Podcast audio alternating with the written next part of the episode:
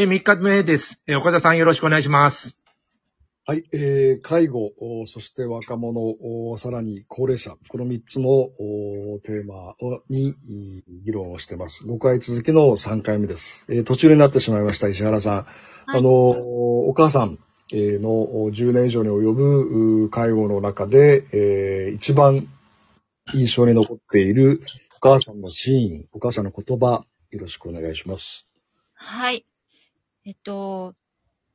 えー入浴、まあお風呂に入りたいってことで、で、私が介助に入ったんですけども、やっぱりあの、体を洗っている時にものすごい泣かれて、で、なんか、かおりちゃんにこんなことさせて、本当にごめんねってなんか、泣かれたことが、やっぱり一番辛かったですね。きっと、今、私が母に、ママっていうかね、母になって、あの、もし息子に、ね、同じ状態で、そういうふうにされたら、あの、入浴させてもらってとか、思ったら多分私も同じようなことを思うんだろうなって思いましたね。ね。やっぱりそれが一番辛かったです。花村さん、受けてください。うーん、なんか、聞けば聞くほど、なんか、うーん、言いようがなくて、なん、なん、どうしてそんなに、そんなに辛い思いをね、お母さんもですけど、石原さんもされちゃったのかなっていうか、どうして周りがね、手を差し伸べられなかったんだろうっていうのをすごく悲しく残念に思います。あのー人に迷惑をかけたくない、あの、ちょっとプラン75、あの、花村さんがね、以前のこの介護の現実というテーマでやった時に、プラン75、えー日本が貧しくなって、えー75歳になったら安楽死できる制度を作っちゃうという、う架空の設定の映画で、これ非常によくできていて問題提起になっている。日本の話です。あのーで、その女性監督がこの映画を作る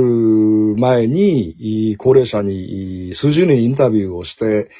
えーほとんどの人が、あの、日本にこんな制度が自分の問題としてあっていいんじゃないか。自分も選ぶかもしれない。75歳になったら安楽死を選べる制度って日本にあっていいんじゃないかと答えたらしいんですよね。で、その方たちの理由、誰かに迷惑をかけたくないっていう理由うなんですよね。この、まあ今、あの、石原さんの言葉で、その、迷惑をかけたくないっていう、あれを思い出したんですけど、花村さん、どうでしょう？これが、まあ、介護のまさに本質？というところ、本質の一つというところだと思うんですけど、どう解釈し、どうこなしていったらいいのか、あの、語ってもらえませんか？ええあの、前回のこのラジオトークの時は、その映画でどちらかというと、その主人公やそのお友達の高齢者の側のお話だけになっちゃいましたけれども、あの映画で、その、えープランを進める、えー側の、行政側の若者とか、あと、最後を迎えるその高齢者に最後まで相談に乗る、えー電話の応対の若い方なんかが、も描かれていて、彼らはその高齢者と接することで変わっていくんですよね。そこに、まあ、一種希望があるということを映画では描かれていて、あの、一概にその、まあ、特に高齢者の方たちは、あの、高齢者っていうか、やっぱり日本人特有の人に迷惑をかけたくないっていうのが小さい時から教育、教育で受けていて、そのままになっていくと思うんですけれども、あの、いもっと迷惑、迷惑だらけでいいのにねって思いますね、本当に。あの、人に迷惑をかけて、そして、あの、ひ自分もかけるし、自分、あの、かけられて、それをちゃんと受けていく、そういう社会が本当はいいし、健全なんじゃないかなって思いますね。海本さんどうでしょう？人に迷惑をかけたくないっていうマインドは日本人特有なんでしょうか？あの、まあ無理ですよね、基本的に人に迷惑をかけないなんていうことがそもそも。でもあの、道徳的に、あの、人様に迷惑をかけちゃいけませんよ、みたいなさ、あのことが日本あの人に割と染みついてる感じは受けますよね。アメリカに、えー今いる方々がいないから、なんとも言えないんだけど、僕が、あの、まあ、あの、映画とか、まあ、テレビ、それから普通にこう暮らしてても、人様に迷惑をかけたらっていう話、言い方がもう、なんていうかな、もう定型の文句みたいに手垢のついた、バリバリ染み込んでんじゃないかっていう感じを受けます。うん。前田さん、これ介護の問題のなんか大きな、なんていうのかな、テーマのような気がするんですけど、人に迷惑をかけたくないって、例えばね、まあ、ここにアメリカ人の方いたら、あの、語ってくれるかもしれないんだけど、アメリカ人は自分のことを大切にすることが相手のを大切にすることもなる、なるので、自分のことをと多分とても大切にすると思うんですね。だから、自分のことを大切にすることは相手を大切にするということ。相手のことを大切にするということは自分のことをちゃんと大切にしなきゃいけない。人様に自分の迷惑をかけてはいけないっていうのは、アメリカ人あまり持ってないような気がするんだけど、これどうでしょう前田さんどう考えますか？あのーまあ、さっきもね、ちょっと話戻るんだけど、ヤングケアラーの話があって、その、あの番組で、ちょっと答えめいたことをね、あの、ある人がおっしゃってて、今でも覚えてんだけども、あの、こう、助けてと言える社会にしなきゃいけないっていうことを言ってて、あ、なるほどなって僕は思ったんですよね。その、今おっしゃってる、その、誰かに迷惑かけたくないとかですね、えー、人に助けてと言えないとかですね、やっぱり、なんとか一人で生きていきたい。その、い私自身ももう、還暦近くなってき,、てますけど、子供にあんまり迷惑かけたくないなとは内緒思ってますし、あの、さ先ほど石原さんがおっしゃってた介護される方の辛さみたいなね、石原さんのお母さんの話ですけど、おっしゃってた。それはまあ染みついてると思うんですよね。なんか一種文化的なところでね。それを、あの、ガラッと変えるってことは非常に難しいと思うんだけども、なんかこう、我々の意識の中で、辛い時は助けてと言おうとか、迷惑かけてごめんねとかですね、そういう、まあ軽い気持ちじゃないんだけども、そういうことが言えるような社会にしていけば、少しは気分的な問題かもしれないですけどね、そういうことはちょっと解消されていくのかなっていうのは思いますけどね。うん、多分、今回の議論の中で一番大事なメッセージの一つですね、これね。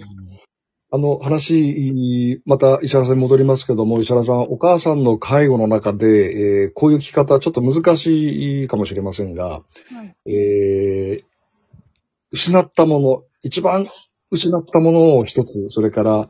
あの、得たもの、得たものっていう言い方も変かな、介護を通じて、えーこう、何か、こう、満たされたというか、得られたというもの、失ったものと得られたものって、えー一つずつ、こう、話してもらってもいいですか？はい。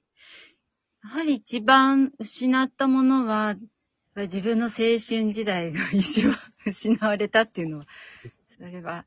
そうですね。あの、うん。人と、友達と同じようにはいかなかったので、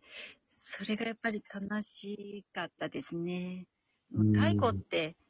あの、まあ、人一人に、人生に必ず一度は訪れるので、遅いか早いかで、だと思うんですけど、それでもちょっと私の場合、早くて、なんかよくわかんないうちに介護が来ちゃったので、うん、なんか、あの、楽しめなかった、青春時代楽しめなかったなっていうのが一番、だから時間ですかね、失ったもの。で、得られたものは、やはり母との絆っていうか、一緒にいる時間が長かったので、あとやっぱり、あの、しっかり介護できたってことですかね。あの、あの、悔いはないです。本当に。あの、してあげられたことは多分自分ができることは全部したので、うん悔いがなかったように介護できたことが一番良かったことだと思います。なるほどですね。あの、私は非常に悔いてる、あの、話がありまして、中学2年生の時に母親が胃潰瘍だと父親が説明してたの、実は胃がんの手術をしていて、で、はんよ当時、い半年の命と言われて、え父親が頑張って1年半闘病生活できたんですけど、3ヶ月で保険の関係で国立病院を追い出されて、父親見捨てられたと言ってましたが、あの、茨城の個人病院、そこで、あの、あるワクチンを打ちながら、こう希望を見出してやってたんですけど、私はもう、いかようだと思ってたから、父親がそう嘘をついたので、野球部にこう、時間を投入して、えー高校受験もうまくいきまして、で、最後の野球もいい夏の大会を得られて、で高校合格を報告にその病院に行った時に母親の姿を見たら、あの、もう、顔が、もう思想が出ていて、ああ、死ぬんだな、と言って、父親をなじりたい気持ちと、父親に感謝したい気持ちとあったんですけど、そこからもう一週間ぐらい亡くなってしまって、一瞬たりとも介護をしなかった自分が、こう、情けなくて悲しくて、あの、母親が死んでから自分、母親を失ったという感情で泣いたことが半年間泣けなかったですね。